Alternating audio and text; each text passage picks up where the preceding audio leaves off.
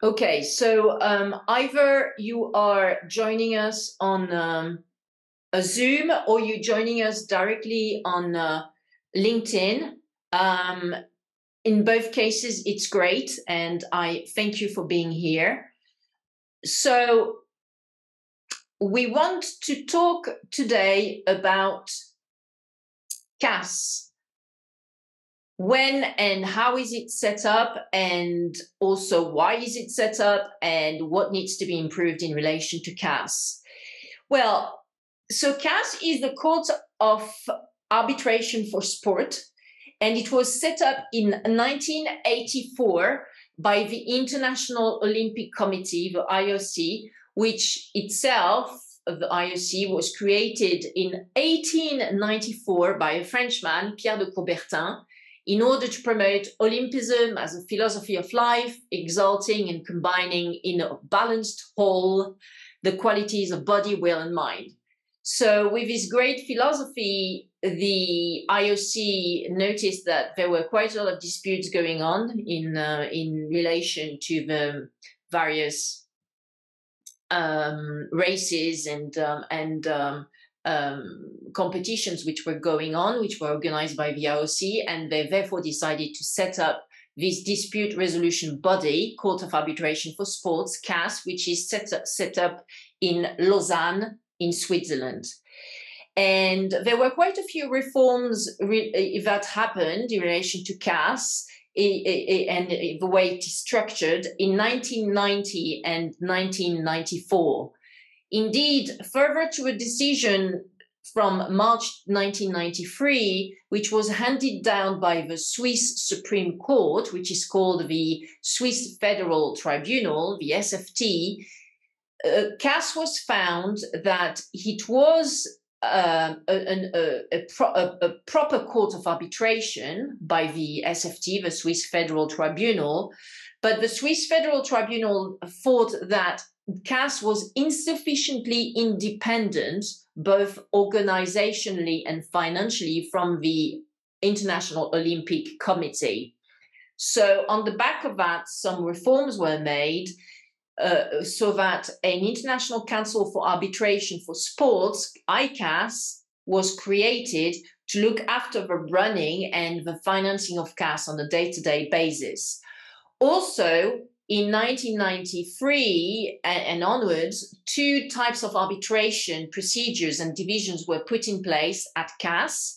The first one is the ordinary arbitration division, which adjudicates sports related disputes except for um, uh, uh, uh, disputes relating to decisions taken by sports organizations, such as disciplinary proceedings. So the ordinary arbitration division usually adjudicates um, commercial disputes relating to the execution of contracts or broadcasting contracts or media rights agreements or hosting contracts player transfers, employment agreements with coaches, players, and clubs, and also sponsorship agreements and contracts with agents. So all these commercial agreements need to be related to sports, okay? And the ordinary arbitration division adjudicates on these cases. Um, as well also on, as on disputes relating to civil liability claims and torts. So, for example, in case of accidents which occur during races and competitions between athletes.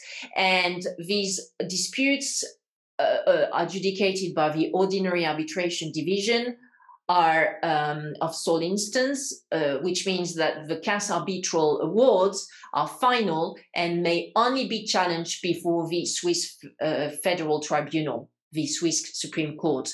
And the other uh, uh, division, which was set up at CAS in the uh, 1990s is the appeals arbitration division, which is an appeal uh, uh, pr- process of uh, decisions taken by national and international sports organizations uh, relating in particular to disciplinary proceedings. So since 1994, the um, the Code of Sports Related Arbitration has uh, governed the organization and arbitration procedures of CAS. It's a 70 article code which is divided in two parts. there's the statutes of bodies working for the settlement of sports related disputes. So that's Article S1 to S26. And then there are the procedural rules. So today, as of today's date, the code establishes rules for four distinct uh, divisions. So the ordinary arbitration division, what we just mentioned, as uh, which relates to sports related um, disputes, commercial and also um, tort, tort issues, and the appeals arbitration division, which we also just mentioned, which is competent to hear appeals against decisions issued by national federations, international federations, sports associations, and any other sports body provided that such body st- statutes set out that CAS should act as the final arbitral instance with regards to this body's decision. And then there is also a, an ad hoc arbitration division, which was created in 1996 at CAS, which operates solely during Olympic Games, where and when time is of the essence, and uh, therefore the ad hoc decisions are handed down within 24 hours so that the Olympic competitions can take place. Okay, so this ad hoc arbitration divisions that actually has its own sets of rules of procedure, which are entitled arbitration rules for the Olympic Games. And you can actually have access to these rules as well as the um, Code of Sports related arbitration uh, rules that I just mentioned before in our article that we published yesterday on our websites, crefovi.com and crefovi.fr in the publication sections. And they are called Sports Arbitration and CAS. What key issues need to be addressed by CAS? So um, then there's a fourth, a fourth uh, division at CAS, which is the anti-doping division of CAS. CAS ADD, and it is established, it was established, sorry, to hear and decide anti-doping cases as a first instance authority or as a sole instance pursuant to a delegation of powers from the IOC, the International Olympic Committee, the international federations of sports uh, on the Olympic program, and any other signatories to the World Anti-Doping Code. So why was CAS created? Um, so as I mentioned before, the IOC noticed that there was starting to be some disputes during the uh, Olympic competitions, and so that's that was the first reason why CAS was set up back in 1984. It is a way, CAS is a way to implement a uniform and streamlined system internationally to resolve sports dis- disputes via a quick and usually inexpensive adjudication process. So it is the most successful arbitration body for sports with 8,000 cases submitted to CAS since 1984. So it's pretty successful. Among those cases, 80%, 80, 80% relate to disciplinary disputes, while 15% relate to commercial disputes. So one five, 15%. So the reason of this um, uh, discrepancy and um, an imbalance, so to speak, is that usually commercial actors like the brands or the broadcasting networks, they prefer to have arbitration clauses designating traditional arbitration institutions in their commercial agreements with sports uh, entities, organizations, or, or athletes and clubs.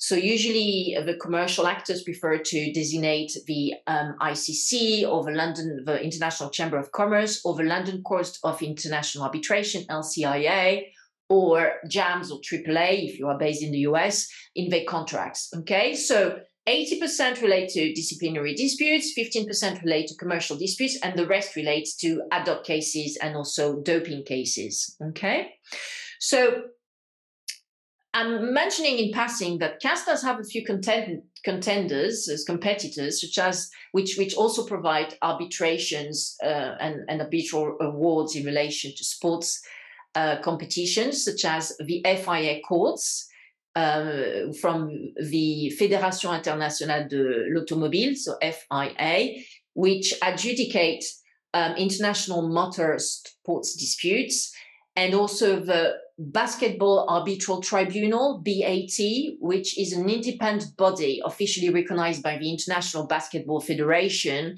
and which provides services for rapid and simple resolution of disputes between players, agents, and coaches and clubs for arbitration. obviously in the basketball field. And also two other um, arbitral institutions focusing on sports of note are the Qatar Sports Arbitration Foundation, as well as Sports Resolution, which the latter being based in London. Um, however, my understanding is that all these sports um, arbitration institutions have a caseload which, in comparison to um, CAS, CAS's caseload, uh, pale. I mean, they, they, it's it's it's CAS has got a much bigger caseload. So, um, also another reason why CAS was uh, was created is that CAS disputes are only adjudicated by a panel of arbitration, arbitrators who specialize in sports, sports law, and sports related disputes. There are around 330 arbitrators at CAS on a closed list appointment system. So, what does that mean, the term closed list appointment system? It means that instead of the established practice in arbitration of party appointed arbitrators, where the parties decide who is going to be the arbitrator, the appointment of arbitrators at CAS are made entirely um, uh, by relying on cl- the closed list of or um, of already pre-selected arbitrators designated by CAS. Okay, so the parties can only select arbitrators which are on this closed list um, set up by CAS. There are 330 names, so obviously there's still quite a lot of choice um, from there, but um, but it is a closed list. So these arbitrators have all been appointed by ICAS, this body I mentioned before, which now is in charge of the administration of CAS, in compliance with Article S14 of the Code. So, only arbitrators with appropriate legal training and recognized competence with regard to sports law and or international arbitration, a good knowledge of sport in general, and a good command of at least one CAS working language can be appointed by ICAS. So this guarantees that only expert arbitrators adjudicate CAS cases. So in relation to these official languages, French, English, and more recently Spanish are the three official languages at CAS for the arbitrations. So another reason why CAS was created is that for international sports disputes, it's, it is easier to enforce an arbitral award compared to a, a, court judgment, thanks to the New York Convention on the Recognition and Enforcement of Foreign Arbitral Awards, dating 10th June 1958, which has so many contracting states. So it's much easier to enforce a um, an arbitral award than a court, a national court decision in any uh, uh, state on the planet of this earth, because there are way more uh, there are uh, way more uh, parties states which are contracting parties to the New York Convention. So it's easier to have enforcement in any country in the world, uh, like most countries in the world. So uh, also, arbitration provides a certain degree of confidentiality of the proceedings, which cannot be mirrored by the court process handled by national judges, who often hand down very detailed judgments made public, obviously, upon the publication. And after some court hearings, which were open to members of the public.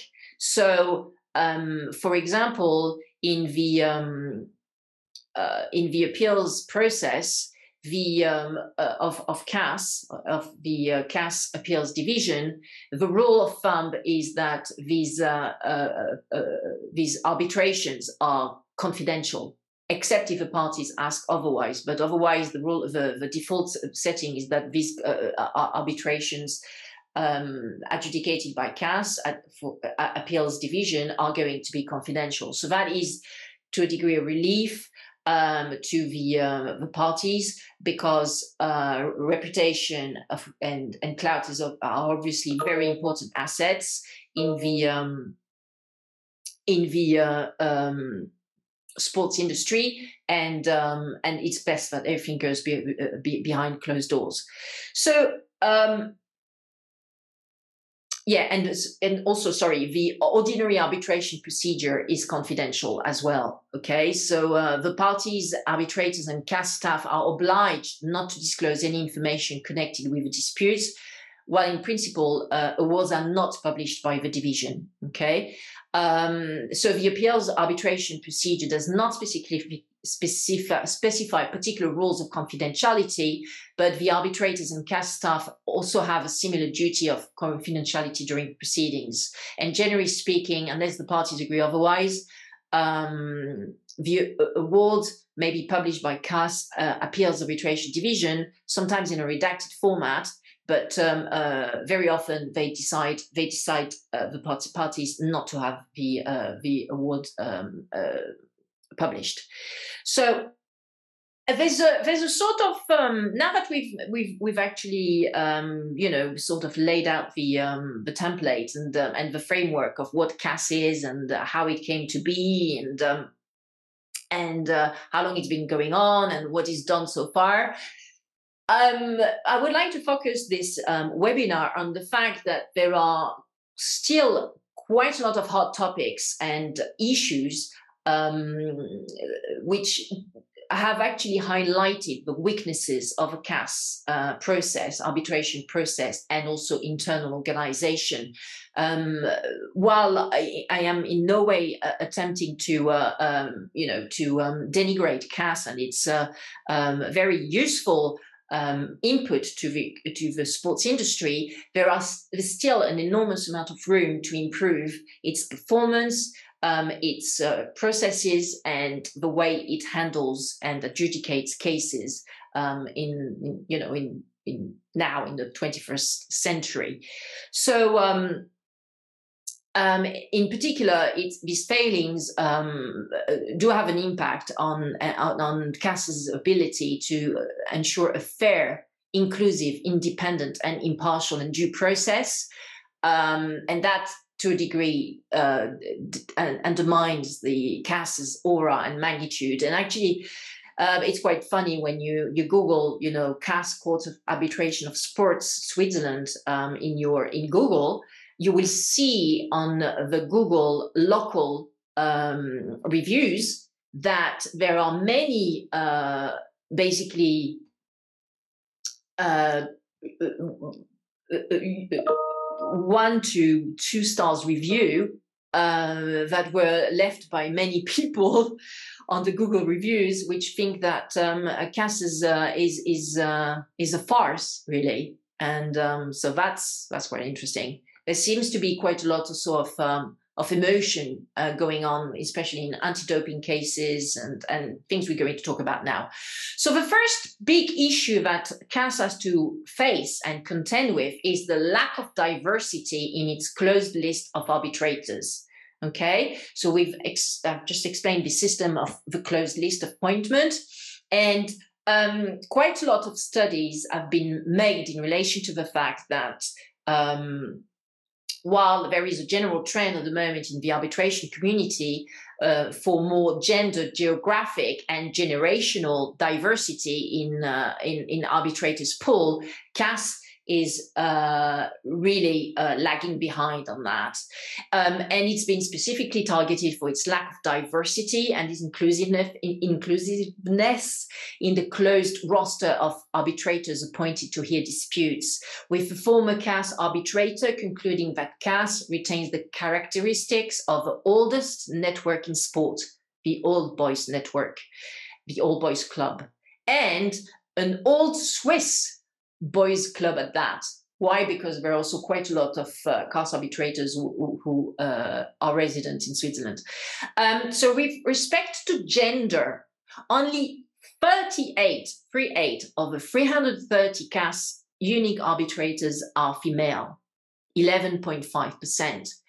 With female arbitrators receiving only 226 appointments, 4.5% compared to the 4,827 appointments given to male arbitrators. So male arbitrators get 95.5% of, uh, of um, appointments, while females get only 4.5% of appointments. outrageous. Not only that, but a small number of male arbitrators were appointed by CAS in a disproportionately large number of procedures and arbitral proceedings. We will come back to this topic later. Eh, with respect to ethnicity, data reveals that only 6.2% of CAS controlled appointments were to non white arbitrators, and only 1% of CAS controlled appointments were to black arbitrators. Moreover, the CAS record of appointing female and or non-white arbitrators as sole arbitrators or panel presidents is particularly poor. So let me just rewind on this. So in arbitrations, um, the uh, arbit- arbitrators are usually um, working solo, okay, as a sole arbitrator, or as part of a tribunal, an arbit- uh, arbitration tribunal of three arbitrators with two um, wing arbitrators and one president.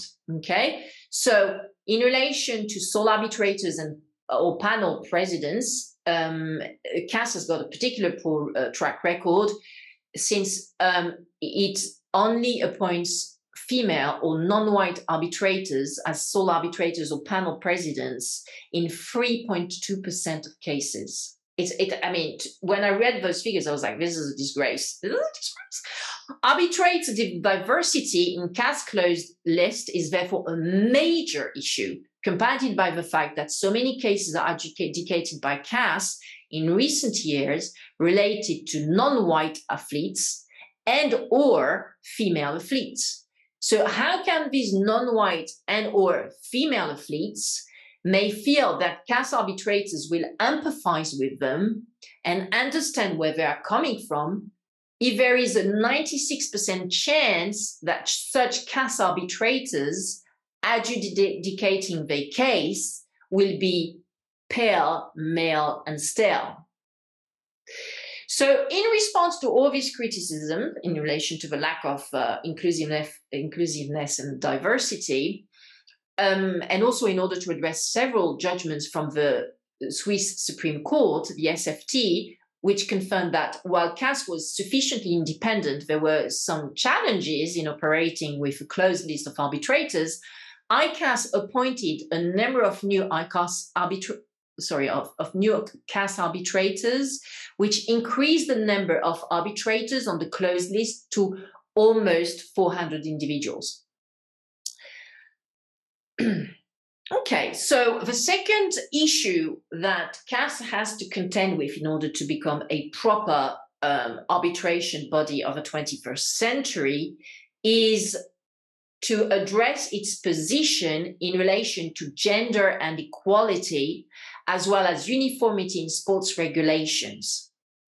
Indeed, several arbitration cases have highlighted a growing divide between CAS's gender politics and the pragmatic reality in real life, which is that more and more athletes are naturally born as or choose to become gender fluid human beings. In July 2015, CAS handed down its appeal award on the dispute Dutee Chand versus Athletics Federation of India and the International Association of Athletic, Athletics Federations, the IAFF, IAAF, sorry. So what, what's that case about? Well, Miss Chand was then a in 19 uh, in 2015 a 19 year old female track and field athlete of indian nationality won a number of national junior athletics events in India, as well as gold medals in the women's 200 meters sprint and the women's 4 by 400 meters sprint relay at the Asian Junior Track and Field uh, Championship in Taipei in May 2014.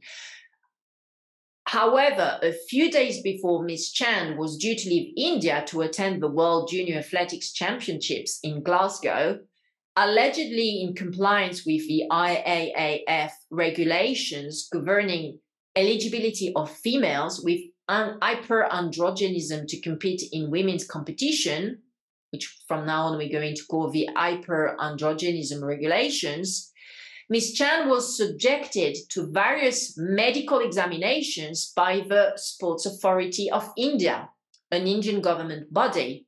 As a result, Ms. Chand was notified by a doctor working for the Sports Authority of India that she would not be permitted to compete in the forthcoming World Junior Athletics Championships and would not be el- eligible for selection for the Commonwealth Games because her male hormones, i.e., her androgens, levels were too high, i.e., she was diagnosed with hyperandrogenism.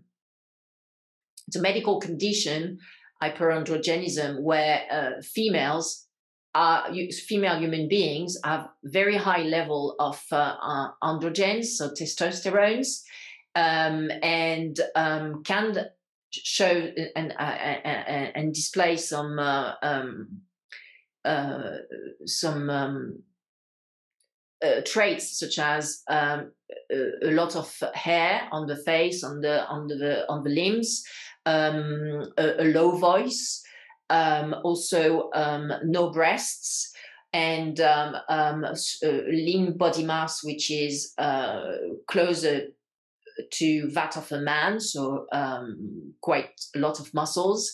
And um, so that's called hyperandrogenism. Okay. So while Miss Chand doesn't really display these characteristics of hyperandrogenism, according to me, um, the Sports Authority of India decided that she was to be stopped from competing in the female category because her um, testosterone levels were uh, beyond the threshold of 10 nanomilliliter uh, per um, nanomoles per liter, apologies, uh, which was the threshold set out in the hyper, uh, uh, hyperandrogenism regulations. So such decision of suspension uh, because of hyperandrogenism was notified by the um, uh, uh, IAAF uh, to Ms. Chand in August 2014 by way of letter, and she appealed this uh, suspension to CAS in September 2014. So, in her statement of appeal, um, Ms. Ch- Ms. Chand asked CAS to declare the hyperandrogenism regulations invalid and void and to also set aside the suspension letter and declare her eligible to compete. So CAS decided to actually grant Mrs. Chand's uh, requests because it decided that the IAAF had not brought sufficient evidence to CAS concerning the magnitude of a performance advantage that hyperandrogenic females may enjoy compared to other females as a result of a abnormally high um, testosterone levels. So since no such evidence had been filed by the IAF, then they uh, suspended the hyperandrogenism regulations, and Ms. Chand was able to compete again. And uh, um, CAS a panel of arbitrators asked the IAF to come back within a, a, a time period of two years um, in order with some appropriate and uh, additional evidence in relation to this uh, magnitude of of, uh, uh, of, a performance advantage by hyperandrogenic uh, females may enjoy. Otherwise, the uh, hyperandrogenism regulations would be declared null and void. So. Um, yeah, so that was that in relation to the Chand versus IAF case from 2014 and 15. And then there was, and so I, I think that this is a fair decision, you know. Um, uh, IAF uh, says something, but it doesn't provide the evidence uh, proving that uh, a certain type of females with higher levels of androgen testosterone would have a competitive advantage compared to other type of females. Uh, therefore, uh, it sets aside for such regulations. I think this is a very fair judgment uh, and um, um, and arbitral award made by by by CAS. And Miss Chand was able to compete. Yes, she lost one or two years, which she will never be able to recoup.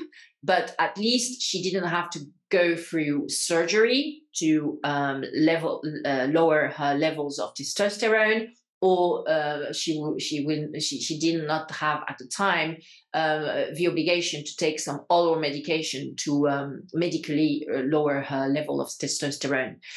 But it doesn't end here what happened is that there was a second case, a second um, uh, CAS award was handed down, uh, and this time it was relating to differences of sexual development, DSD, differences of sexual development in female track and uh, field athletes. And this second uh, award is Caster Semenya versus um, IAF again, this um, uh, federation of uh, federation, international federation of athletics based in Monaco, and this uh, second award, uh, uh Caster Semenya, is from April 2019, and so the exact same CAS arbitration panel that in the Dutee Chand's case was uh, was appointed uh, for this Semenya's case and in this case, unfortunately, I think, it rejected Ms. Semenya's request to declare the IAF's eligibility regulations for the female classifications athlete with difference of sex development, which came into force on in November 2018. So it's called the DSD regulations, and it was basically a replacement uh, uh, uh, set of regulations for for the hyperandrogenism regulations. Okay, and so the CAS uh, panel, in its um, decision from 2019, uh, uh, set aside the request to declare those DSD regulations unlawful. And so, leveraging the uh, the previous Dutee Chand case law, the the claimant, Miss Semenya, as well as her South African um, athletics federation. So there were some, there were co-claimants in this case. So uh, they went for the jugular, really, really contending that the DSD regulations were discriminatory against athletes on the basis of sex and or gender because they only apply to female athletes and to female athletes having certain physiological traits. Indeed, there are no men uh, athletes no male athletes is being checked on their level of testosterone. Even a male who has um, level of testosterone above 30 nanomole uh, per liter can can compete in the in the male uh, category. But for female, there's a limit um, in those DSD regulations between five nanomole per liter. Sorry, between um, yeah up to five nano uh, nanomole per liter. If a, female is above uh, five nanomole per liter, then uh, she um, has to take some medication or surgery to lower her testosterone levels uh, under uh, five nanomole per liter for six months. And she needs to prove that for six months her testosterone levels were under, under five nanomoles per liter. So yeah, so uh, they were discriminatory uh, uh, based on uh, sex and gender because they only apply to female athletes and to female athletes having certain physiological traits. Also, these DSD regulations lacked a sound scientific basis, alleged Caster Semenya. They were unnecessary to ensure fair competition within the female classification, according to the co-claimants, Ms. Semenya and uh, Federation of South Africa. They were likely to cause grave, unjustified, and irreparable harm to affected female athletes because, hey, who wants to undergo surgery to lower some testosterone levels? Nobody wants to do that. Um, they were likely to cause grave, unjustified, sorry, already mentioned that. They were unlawful and should be prevented from being brought into force on the basis that they were unfairly discriminatory, arbitrary, and disproportionate, and therefore these DSD uh, regulations violated the IAF constitution, the Olympic Charter, the laws of Monaco, where I said earlier the IAF is incorporated, the laws of jurisdictions in which international athletes competitions are held, as well as universally recognized fundamental human rights. So that was that. These were the arguments um, uh, laid by Ms. Semenya and the South African Athletics Federation. However what happened is that in four years, right, since the uh, first decision, the uh, 2015 uh, Dutee Dutee Chand decision had been handed down, the IF had actually done its uh, legwork and had actually um, compiled a set of additional evidence proving that the um, that yes yes indeed the dsd regulations were discriminatory yes that was recognized by uh, the uh, panel of arbitrators um, as well as uh, IAF. But these discriminations were necessary, reasonable, and proportionate means of attaining the legitimate objective of fair competition in the female category of elite competitive athletes. And um, and um, uh, in particular, uh, CAS thought that the new evidence uh, which had been provided by the IAF since the uh, Dutee Chand's ju- uh, uh, award, clearly supported the IAF's proposition that androgen sensitive women with elevated testosterone levels enjoyed a significant performance advantage over other female athletes. Also, the arbitration panel found that requiring DSD athletes to take oral contraceptives to lower testosterone in order to compete in the female category in the above mentioned restricted events was not of itself disproportionate. So let me just uh, rewind, uh, just backtrack here in relation to this oral contraceptives thing, because uh, human beings who are not female might not really understand what that's about. Well, um, both male and female have uh, okay, uh, uh, uh um, um, hormones. However, if a female takes um, oral contraceptive pills, so the pill, then they will be getting more female hormones. Um, and therefore, this will lower the uh, level of uh, of uh, male hormones, androgens. Okay, so the pill is a good way to actually increase the level of uh, female hormones and decrease the the, the the, the the testosterone levels. Okay, as well as also um, basically preventing a, um, uh, a an egg from uh, from um, going out of the uh, of the uh, fallopian tubes of a woman every month during uh, during the period. Okay, um, so so basically, coming back to the CAS um, uh, uh, 2019 arbitral award, it, did trigger an avalanche of criticism against CAS because Caster Semenya could not compete in the female category, and there was no way she was going to compete in the male category um, because her performance was over ex, ex at, at, at, at um, I mean, excellent and uh, in the female category was still subpar um, in for the male uh, athletes. Okay, even a, a, sort of mediocre male athletes would run faster than Miss Semenya, uh, who won actually several uh, uh, first gold medals for uh, track and field in the 800 meters category in particular. So um, Miss Semenya lodged an appeal with the Swiss Supreme Court, the SFT, uh, to set a, but uh, but um, to set aside such award. But sadly, she lost her appeal with the uh, Swiss Federal Tribunal, and um, now she has actually lodged an application in 2021, in February 2021, with the European Court of uh, Human Rights in Strasbourg, in France, and this is still pending. So let's watch the space on that. So my um, criticism of this award, this 2019 award, uh, Semenya, is that uh, the perfect effect of this uh, of this award is that female athletes with DSD, with uh, difference in sexual uh, development, and also transsexual athletes, i.e., athletes who identify as women, who were born male but identify as women, now these two categories of athletes need to dope, they need to take drugs to lower the levels of endogenous testosterone below 5 nanomoles uh, per liter for extended periods of time prior to the races in order to be able to participate in the female classification in the eight restricted events at international athletics competition the 400 meter, the 800 meter, and the 1,500 meter races.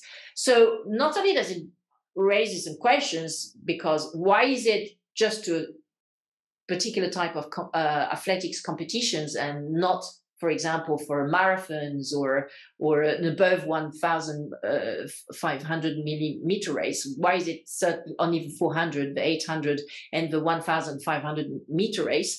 And also, is it really appropriate that um, athletes have to take drugs to be able to compete? Uh, and um, my my my so so about this particular targeted races some people some critics have actually said yeah because this is where Caster Semenya was racing. She was racing the 400 the 800 and the 1500 millimeter meter race. And so that's why the IAAF has only limited this uh, um, uh, restricted has only restricted these events to these 400 800 and 1500 meter race because they don't want Miss Semenya to actually race in the female category. This is what's uh, going on. So that's the um, that's the criticism. And my my my my um, my uh, suggestion on this is why not create a third category uh, uh, for gender fluid individuals people who, who are uh, either um, uh, intersex at, at, at birth or or uh, who have DSD, or and and also uh, transsexual athletes uh, who identify as women. So why not create a third category of races uh, where where it, they don't have to dope and they can keep the uh, endogenous levels of testosterone? I think that would be the way out of that. So I think that for the 2019 CAS Award, um, CAS has not been um, daring enough in it and, and, and, strict enough with the IAAF because there is a third way to deal with this, and the third way is to create a, a, a third category of gender fluid individuals, be it by birth or by choice. So here we can see that CAS is, is, is still a very conservative and um, definitely not at the forefront of, uh, of um, uh, inclusive, inclusiveness and diversity in um, in in when when it's handing handing down its uh, its decisions and equality as well. There's uh, there's there is a problem here that CAS needs to address. So quickly, because time is uh, uh running out. The third um, issue that um, I, I, think needs to be really addressed by CAS is the lack of due process, which was especially important during the Pechstein case. So more than 13 years ago, the speed ice skater Claudia Pechstein, who I believe is German, um, had to hand down an, a, a, blood sample which turned out to be abnormal. Uh, and she had to give that s- sample, which turned out to be abnormal, as part of a doping control. I mean, athletes, you know, who participate in, in competitions at an international level, they, they do this all the time. They do tests, anti, uh, doping tests all the time. They just get checked all the time. So it was just like a, a regular uh, standard control, but it, it, it, actually came out abnormal in Miss Pechstein's case. So she was subsequently banned in July 2009 by the Lausanne-based International Skating Union, the ISU, for anti-doping violation for two years.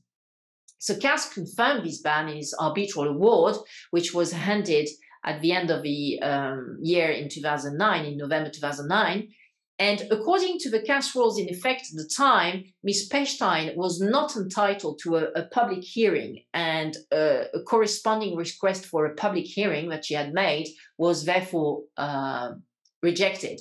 So Ms. Pechstein was also unsuccessful on appeal before the uh, Swiss Federal Tribunal in February 2010. Poor Ms. Pechstein. Well, especially since it was found that the litigious blood sample had only been conspicuous due to a genetically caused blood anomaly. So the poor woman had not even, you know, doped. It was just due to a, a, a blood anomaly that she had, you know, again endogenously, and um, and she paid a very very high price for that poor woman. So what um, Miss Pechstein, uh, though, has got some balls, if I may say so, and so she appealed everything. She appealed the SFT judgment to the European Court of Justice of, of Human Rights based in Strasbourg that I mentioned before because Ms. Semenya also now appealed the CAS decision uh, and the SFT uh, judgment to the ECHR. And so um, the SHR uh, par- uh, partially uh, ag- agreed on the um, on the appeal by by Ms. Pechstein in its uh, decision from October 2018.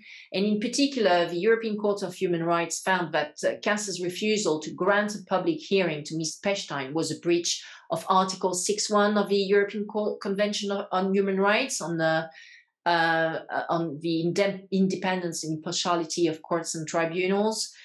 The European Court of Human Rights found that the um, impartiality and independence of CAS was seriously questioned in this matter, and that Ms. Pechstein was able to achieve part, um, sorry, and that she should have had the right to a public hearing. Um, so she was granted Ms. Pechstein some uh, damages. I mean, eight eight thousand euros, so nothing when you've basically had your your athletic career completely uh, destroyed, but at least it's that as a symbolic gesture. And um, so after the CAS, uh, sorry, the European Court of Human Rights judgment, CAS noted that it should have allowed a public hearing, as Ms. Pechstein had requested one, and there was no specific reason to have denied it at the time. Also, the CAS rules were amended to the effect that, in principle, public hear proceedings may be requested, sorry, by the parties. I mean, I mentioned before that uh, by default, um, the uh, arbitral processes in CAS are uh, confidential. However, if one of the parties wants to ask for uh, the um, process and hearings to be public, um, he or she has the right to do so. And um, uh, CAS, of course, has got the uh, ability to turn down such a request if there are some uh, uh, reasons, uh, such as morals, public order, and national security, but otherwise, it should grant its request for a public hearing. So, um, so if CAS's arbitration panels were to refuse to grant the the the right to a public hearing in the future, to a, a, to an athlete or to a party, they better back themselves up very thoroughly in their awards to justify them invoking one of the exceptions to publicity. Otherwise, if a party requires for a public hearing, they should get it. So that is the third issue, the lack of due process um, that I think CAS needs to address in a much more flexible and um, pragmatic way. And then the la- last issue that CAS has to seriously and very quickly address is the lack of impartiality and um, um, yeah, lack of impartiality uh, uh, from arbitrators on the CAS closed list. So we did mention earlier that there was a lack of diversity in the closed list of CAS arbitrators, and also that some male, white male arbitrators had been appointed in a disproportionately large number of CAS arbitrations. In particular, 14 men, one four, 14 men have been appointed over 100 times by CAS. I mean, in this CAS, in this CAS um, uh, arbitration processes. I mean, that's really unbelievable.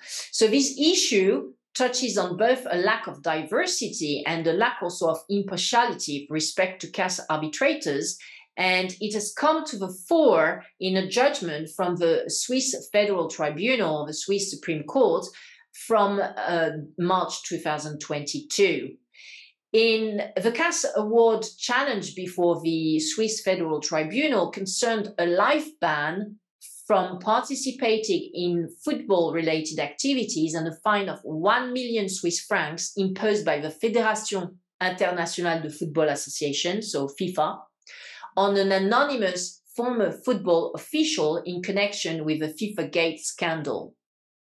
So I refer you to uh, the FIFA Gate scandal. If you Google that, you'll get more information on Wikipedia, etc., or in our article, which you can have access to on crefovi.com, crefovi.fr, should you decide to subscribe to our uh, annual plan at um, on, on, on our websites.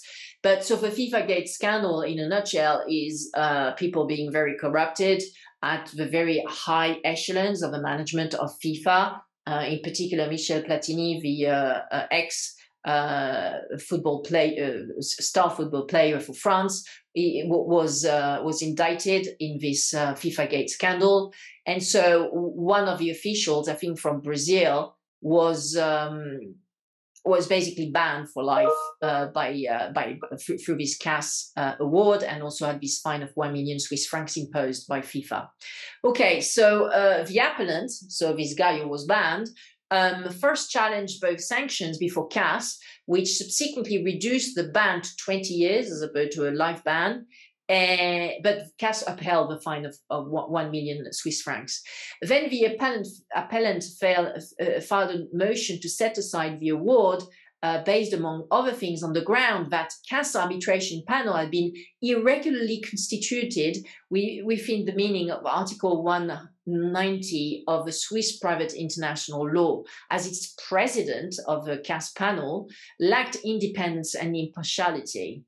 Uh-uh, what's that about? Well, it turned out, as the appellant demonstrated, that Mark Hovell, I think he's a British, British kind of lawyer, who was the president of a CAS panel of arbitrators, which handed down this uh, this decision from uh, which which was challenged before the SFT, had initially disclosed the fact that he was simultaneously chairing another another case involving FIFA but the appellant requested further disclosures, which were eventually made in October 2020. And these disclosures revealed that this guy, the president, Mark Hovell, of the past CAS panel of arbitrators, had been involved in no less than 10 additional ongoing arbitrations involving FIFA, in two of which he had been appointed by FIFA itself. So, uh, moreover, the, these disclosures revealed that a colleague of a president's law firm uh, Mills and Reeve, had recently advised FIFA on a GDPR related matter.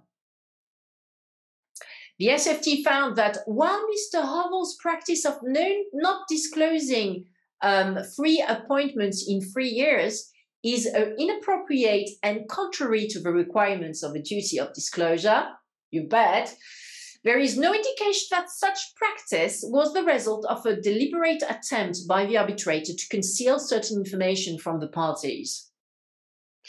So the SFT added that while the president's non-disclosure could raise some questions, sports arbitration instituted by CAS had has particularities such as the closed list of arbitrators. And since FIFA had participated in more than 400 CAS arbitrations during the relevant period, these questions did not raise legitimate doubts as to impartiality and independence in the absence of corroborating circumstances according to the SFT.